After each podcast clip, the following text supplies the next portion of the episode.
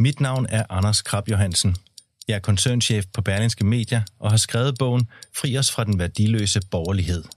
Bogen er et wake-up call til alle os borgerlige, der er godt i gang med at tabe fortællingen om, hvad der udgør et godt samfund. Vi har overladt omsorgen til staten, velstand til vores politikere, familien til institutionerne, dannelsen til tilfældighederne og forsømt at genopfinde og forny de værdier, som taler til menneskets hjerter. Fri os fra den værdiløse borgerlighed er i handlen nu. Berlingske. I din bog beskriver du en tidlig lørdag morgen. Du stod op med din seksårige søn, Mm. der vågner der ved sekstiden. Ja. Og hvad er det, I laver? Han vågner jo øh, først, det gør han altid, og så følger jeg med, og så går han straks i gang med en af sine projekter, som man jo gør, når man øh, er seks år, og det, det er sådan en øh, Star Wars fighter, sådan en stor øh, Lego-samlesæt, øh, og det er han i fuld gang med allerede i forvejen, og sætter sig straks ned i det, som børn jo kan. Og hvad gør du?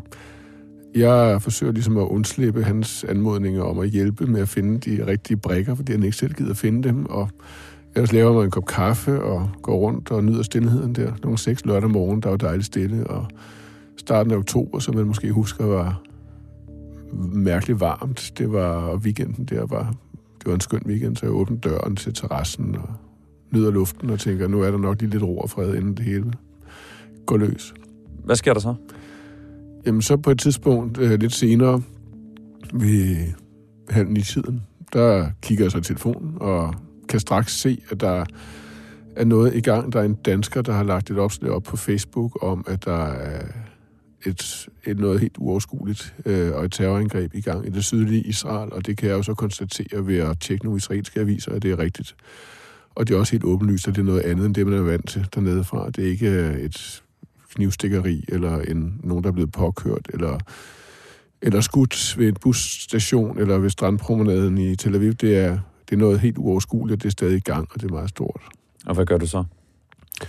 Jamen, så går jeg ind til min kone og siger det, og så danner vi os det lille bitte ikke eksisterende overblik, man kan have på det tidspunkt, og, og så beslutter vi os for, at det, det vil vi ikke det vil vi, vi vil på en eller anden måde prøve at holde det lidt væk, fordi ellers så er den weekend jo tydeligvis allerede helt smadret. Ikke? Så, så bliver man suget helt ned i det, for der bliver ved med at komme ting, og der bliver ved med at komme meget for uroligende ting på sociale medier, fra kibbutzerne særligt øh, omkring Gaza. Så prøver vi ligesom at ignorere det i nogle timer, indtil man ikke kan det mere. Ja, for det jeg præsenterede i starten som sådan en almindelig, forsøgte i hvert fald at præsentere som en almindelig sløv morgen, det var lørdag den 7. oktober, Ja, hvor Israel blev angrebet. ja. Verden står på tærsklen til endnu en krig. I et overraskelsesangreb krydsede Hamas-soldater i morges grænsen fra Gaza ind i Israel og indtog flere byer. Og nu har Martin Krasnik så skrevet en bog for at samle tankerne, som han skriver. Han er blandt andet kommet frem til, at han ikke kan se, hvordan Israel ellers skulle have reageret på terrorangrebet. Mener han, at bomberegnen over Gaza, de over 17.000 dræbte og overtrædelserne af krigens lov er et proportionalt svar? Er det inden for skiven? Det spørger jeg Weekendavisens chefredaktør om i dag. Mit navn er Mads Klint, og jeg låner stadig værtsstolen fra Kors Fejstrup. Velkommen i Pilestræde.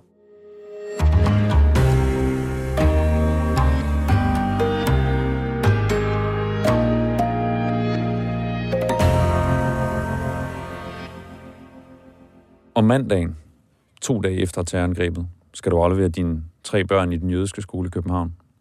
Hvordan er det? Altså det, det, øh, det afviger jo meget fra normalen, som jo i forvejen er ret øh, speciel. Altså der er vagter, øh, politi, bevæbnede vagter foran synagogen, og det sædvanlige sikkerhedssystem, der ligesom er på plads. Det er ikke noget, man normalt sådan skænker så store tanker, når man har børn på den jødiske skole. Sådan er det simpelthen. Men det er jo stemningen, der er markant anderledes. Altså folk er fuldstændig i chok. Altså fuldstændig øh, blege og går rundt med de der sådan, øh, sådan lidt opspilede øjne, som om man lige har set et eller andet helt forfærdeligt. Kan du huske, hvad I siger til hinanden, jer forældre? Der? Jamen, altså, den morgen tror jeg faktisk ikke rigtigt, øh, jeg, jeg taler rigtig med nogen øh, om det, fordi det er, altså, altså, jeg tror folk, altså, dem der siger noget, de siger måske, at kæft, det, det, det er så forfærdeligt, men det er jo fordi, vi er jo midt i det. Mandag, der var kommet nogle øh, historier ud om, om den teknofest blandt med en masse unge mennesker, der er blevet slået ihjel. Slået ihjel, siger. Myrdet, øh, henrettet, koldblodigt, øh, maltrakteret, øh, tortureret.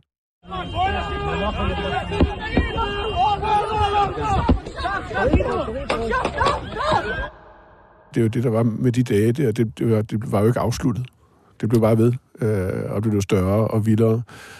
Så at aflevere børn på skolen der, det var sådan en øh, dobbelt ting, hvor man både var til stede i Israel, jo, og alle på skolen kender nogle Israel, og familiemedlemmer i Israel er forbundet på en eller anden måde. Og så er der det der det, det parallelle, som jo handler om det, det man selv er, altså selv er i, nemlig jødiske institutioner og den risiko, der er ved at have børn i dem, eller være i dem, som var der i forvejen, og som lige nu her, der, den mandag der, føltes meget påtrængende.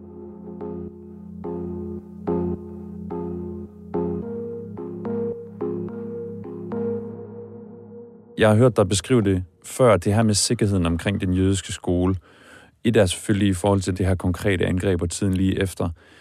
Men som jeg forstår det, ser du det også som en form for mangel på værdighed nærmest for jøder, at de skal aflevere deres børn i en skole med vagter. Kan du ikke prøve at forklare det? Jeg ved ikke, om man skal kalde det. Jeg tror ikke, jeg bruger ordet værdighed. Jeg synes ikke, det er så meget med værdighed at gøre. Men, jeg, men, men det har slået mig mange gange, at når man lever under de forhold, hvor man skal aflevere børn på en bevogtet skole der, så er man jo et andet sted end alle andre. Det er jo ikke normalt. Og det er vildt nok, at det ender med at være normalt, fordi det er ligesom normal tilstand, men det er det jo ikke. Det er jo, det er jo helt skørt og, og ubehageligt. Men det slår mig jo så, at det, altså, udover det, at det er unormalt, så er der også noget ydmygende ved, at man skal beskyttes af, af staten og bevæbnede politifolk. Altså, at man ikke, øh, ikke, ikke er ligesom alle andre, og heller ikke selv kan beskytte sig selv. Altså, det er jo en lille smule ydmygende. Mm, det er det, jeg oversætter som, ja. som et spørgsmål om værdighed. Ja. Alle ved, hvem Martin Krasnik er. Men hvis jeg beder dig om at præsentere dig selv alligevel, hvad siger du så? Det kommer an på, hvornår du spørger, men øh, øh, normalt er jeg jo mand og journalist og far og ægtemand og dansker og europæer og jøde, og det jødiske fylder, det er nok det, du er ude efter. altså afhængig Jeg var spændt på, om du sagde jødisk chefredaktør, eller øh, Martin er, Krasnik. i hvert fald ikke nogen jødisk chefredaktør. det, er jo, altså, det er der helt sikkert nogen, der synes, jeg er, men det synes jeg bestemt ikke selv. Øh, men det der med at være jøde, det fylder jo, det, afhængig af, hvordan man har det på den pågældende dag, så fylder det jo mere eller mindre. Øh, jeg har jo aldrig lagt skjul på min jødiske baggrund, og jeg synes, det er interessant at tale om og forholde mig til. Jeg synes, det er et dybt fascinerende emne at skrive om og studere. Men jeg vil skulle selv bestemme, hvornår jeg er det. Altså, det der, det, der er så ubehageligt i de her uger og måneder, og, og det er jo heller ikke noget nyt, det er, når andre beslutter sig for, om man er det grunden til, at der står vagter foran den skole for Søren, det er jo, at andre beslutter, at det er et sted, man kunne have lyst til at angribe. Så man bliver gjort til noget andet, som man ikke har lyst til. Øh, og for mange bliver man gjort til det kun alene. Det jødiske, og det er virkelig ubehageligt. Du skriver i bogen, mm. at du er tilbage som jøde, faktisk. Ja. Efter ja. at have slukket ja for det i, i Jamen, det er ikke den jødiske del af dig i 20 ja, år? Nej, det, det, er mere, det er mere den del af mig, der har haft noget at gøre med den, altså menigheden og det jødiske samfund. De har ikke rigtig overgivet det. Men nu er du tilbage, siger du, ja. efter at have slukket i 20 år. Hvorfor? Altså, jeg er tilbage, fordi jeg har fået børn, som startede på den jødiske skole. Uh, altså, jeg var, gik der jo selv, og var også aktiv i det jødiske samfund, da jeg var ung måske er det bedste svar på spørgsmålet, at jeg er, jeg er blevet mere bevidst om, at det også er vigtigt, altså at sætte sine børn på en jødisk skole, er jo også at bidrage til, at der er et jødisk samfund i Danmark. Altså et jødisk samfund uden en velfungerende skole er, er, findes ikke. Altså det kan jeg ikke rigtig, det kan jeg ikke se for mig. Så det er også et bidrag til noget, som jeg synes er vigtigt.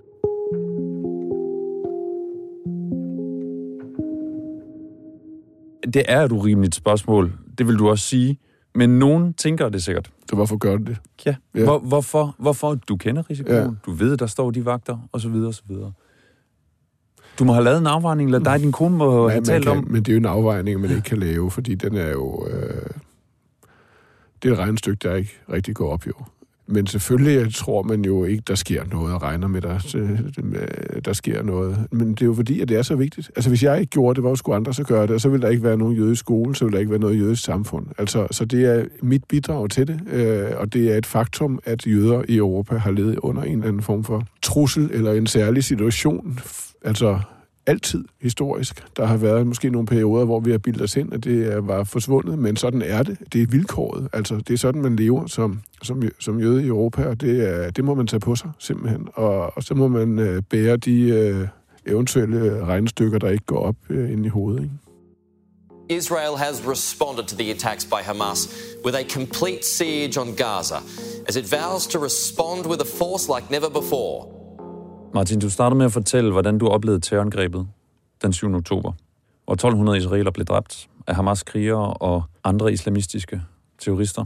Hvordan har du oplevet Israels svar? Øh, hvordan har jeg oplevet Israels svar? Jeg mente jo ligesom rigtig, rigtig mange andre, at Israel selvfølgelig måtte svare igen. Og det gjorde de jo allerede på dagen. Jeg ville nok have ønsket, at man havde ventet lidt og tænkt sig om, før man gjorde det, så man samtidig kunne have udviklede en strategi og en plan for, hvad man skulle gøre i det øjeblik, man holder op med at bombe. Og det har Israel jo ikke gjort, det, desværre. Svaret har jo været først øh, bombardementer fra luften, og så siden hen en landinvasion øh, i det nordlige Gaza, og så det sydlige Gaza. Og jeg ser jo med gro på konsekvenserne for ligesom alle andre. Øh, og det bliver jo kun værre og værre. Øh, så jeg oplever det som svært og også meget dobbelt.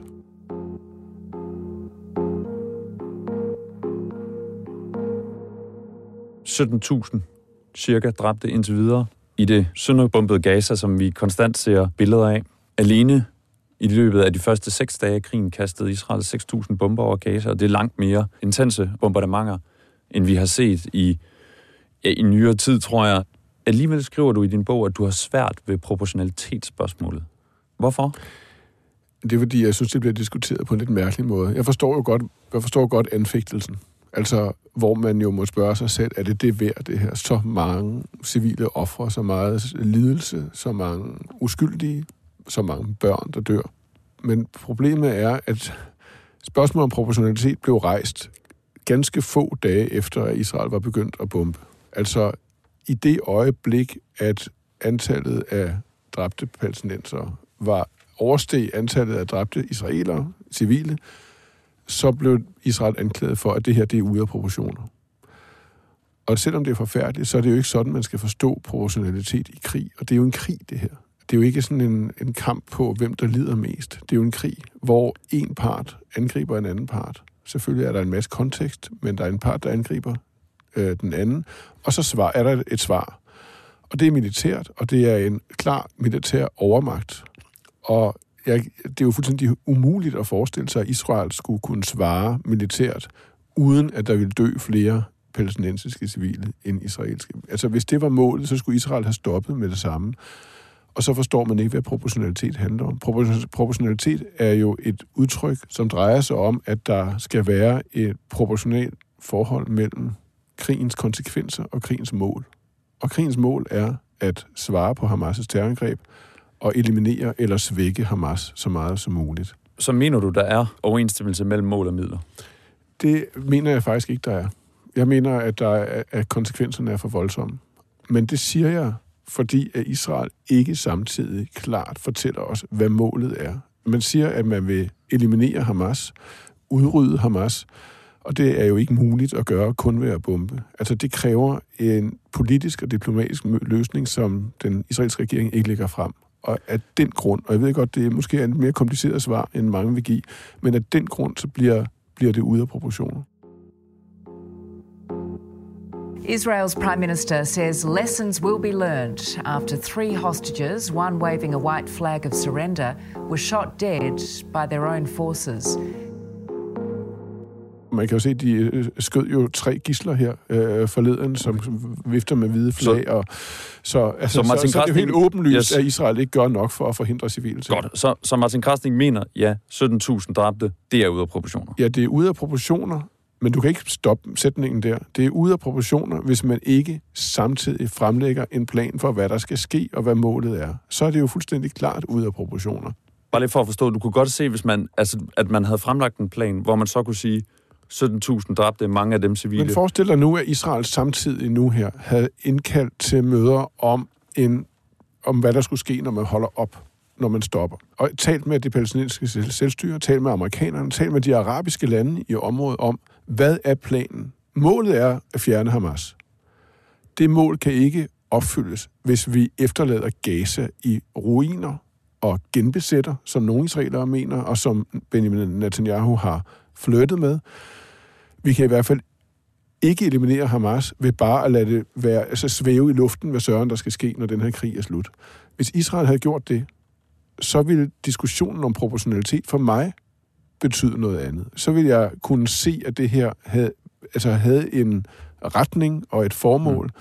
Så du måske Som- kunne se målet med ganske- galskaben. Kunne se mål, målet med proportionaliteten. Mm. Altså, det, altså, det, altså, sagen er jo, at Israel lige nu kun gør det ene, og derfor så bliver det ude af proportioner. Altså, det er virkelig et problem.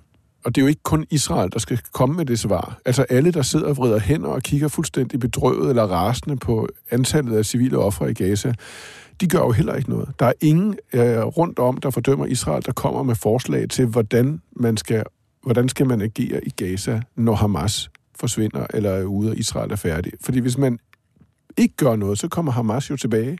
Og så er vi tilbage til tiden før 7. oktober, og så starter krigen igen. Måske ikke næste måned, men om et halvt eller et helt år, og så er, der ikke, altså, og så er det jo helt ude af proportioner, at så mange mennesker er døde.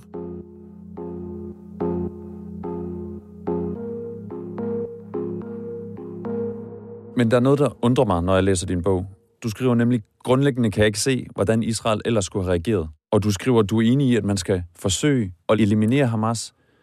Men samtidig så skriver du, at det kan slet ikke lade sig gøre. Jeg citerer, jeg tror ikke på, at man endegyldigt kan fjerne Hamas ved at ødelægge det meste af Gaza. Hamas er ikke bare en islamistisk terrorbevægelse, det er en sindstilstand. En voldslogik, der er så dominerende, at selv mange fredelige palæstinenser er ude af stand til at se den for, hvad den er. Mm. Hvordan hænger det sammen, Martin Krasnik? Du kan ikke se, hvad Israel skulle have gjort anderledes. Hamas skal elimineres. På den anden side siger du, det kan ikke lade sig gøre.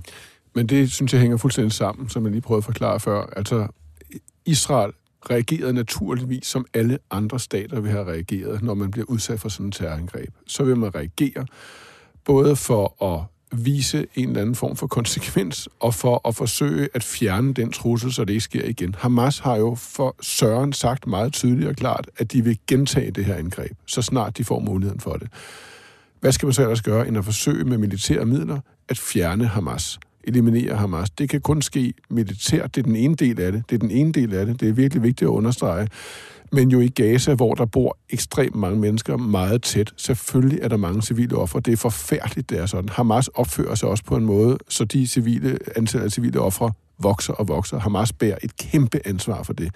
Heller ikke nogen, der særligt interesserer sig for det. På den anden side, så kan, kan det ikke ske. Man kan ikke, man kan ikke fjerne Hamas, hvis man ikke samtidig sætter en politisk proces i gang, som gør det muligt at nå fred og et kompromis med palæstinenserne, som også palæstinenserne kan se sig i at forstå og være i. Og det gør den, den israelske regering ikke, og har jo ikke gjort i snart 20 år. Og det er jo, det, der er det, det, er jo, det er jo den anden del af det. Man kan fjerne Hamas' tunneler, man kan fjerne mange af deres krigere, man kan gøre alt muligt. Man kan også slå deres ledere ihjel, som Israel forsøger. Men man kan ikke fjerne Hamas som en ideologi, hvis man ikke tilbyder et klart, fredeligt alternativ. Og det er det, jeg mener. Og jeg synes, det er, jeg synes simpelthen, det er fuldstændig logik for Men er der så ikke, er der så ikke en, en kæmpe risiko for, at øh, det her svar, som Israel nu har givet, bare gør tingene endnu værre? Det kommer til at øh, få palæstinenserne til at hade Israel endnu mere? Jo. Jo, helt klart. Det, er- det er en meget stor risiko, og jeg forstår godt de palæstinenser, der havde, nu hader Israel mere, end de gjorde i forvejen. Og det kræver, det ligger jo et kæmpe ansvar på Israel og omverdenens skuldre, og, og det er jo det, jeg taler om her. At Det er et, et ansvar for at løse situationen i Gaza. Gaza ligger der som en fuldstændig, det er jo et, en skamplet på verdenssamfundet. Gaza ligger der, og ingen har nogensinde taget ansvaret. Israelerne har ikke.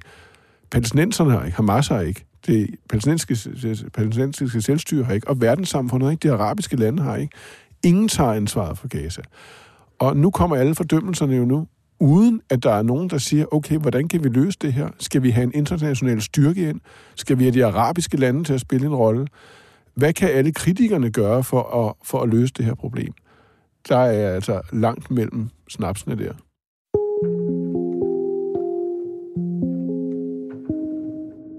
Martin, din bog hedder En smal bro over afgrunden.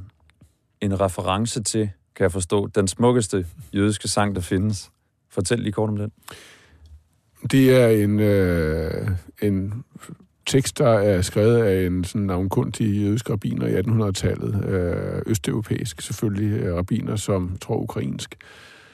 Øh, og den, øh, den øh, altså oversættelsen fra det hebraiske er, at hele verden er en smal bro, og det gælder om ikke at være bange. Altså, og i det ligger jo, at man kan ligesom bare se det som et vilkår, at man befinder sig på en smal bro. Det er jo ligesom den jødiske erfaring og der er en afgrund omkring, og, og man kan kun bevæge sig fremad, hvis man helt, øh, lader være med at kigge ned hele tiden, kigger frem og bevæger sig og smider angsten fra sig.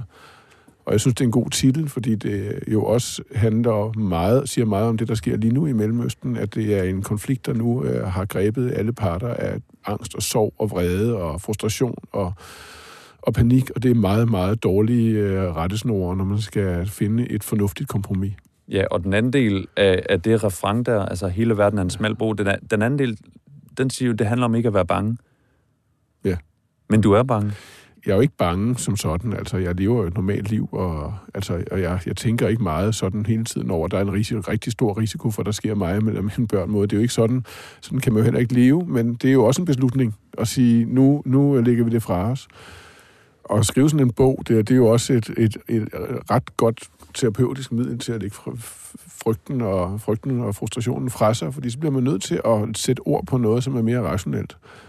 Og det ville være utrolig dejligt, hvis flere gjorde det. Øh, fordi der er løsninger i den konflikt.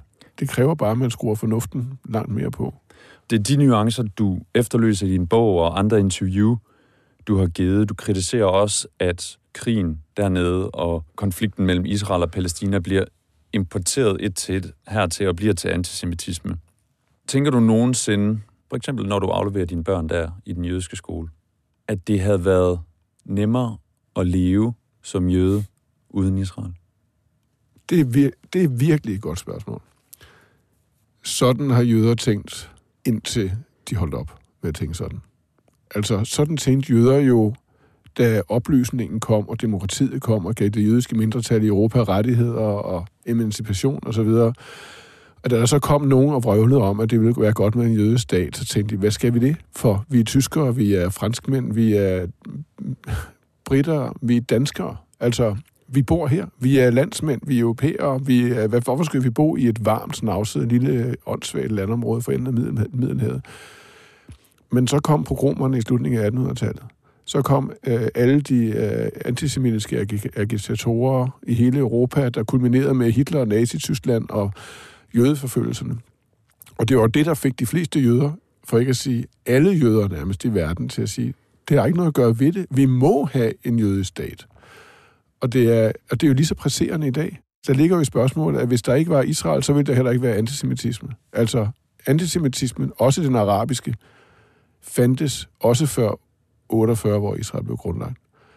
Og antisemitismen har, har, har været et vilkår for jøder i flere tusind år. Det er den også i dag. Den får hele tiden nye, nye karakterer og nye ansigter, men den findes. Så selvfølgelig bliver man nødt til at have en jødestat, hvor jøder kan rejse hen, hvis de ikke synes, de kan andet, og smække døren efter sig. Det har bare vist sig at være sværere end som så, som man kan se nu. Martin Krasnik, chefredaktør, far, jeg ved ikke, hvilken rækkefølge, jøde og meget andet. Ja, det svinger lidt. Tak fordi du kom. Det var så lidt. Det var alt fra en sygdomsramt Pilstad-redaktion, der i dag kun talte Thomas Arndt og mig selv, Mads Klint. Tak for at lytte med.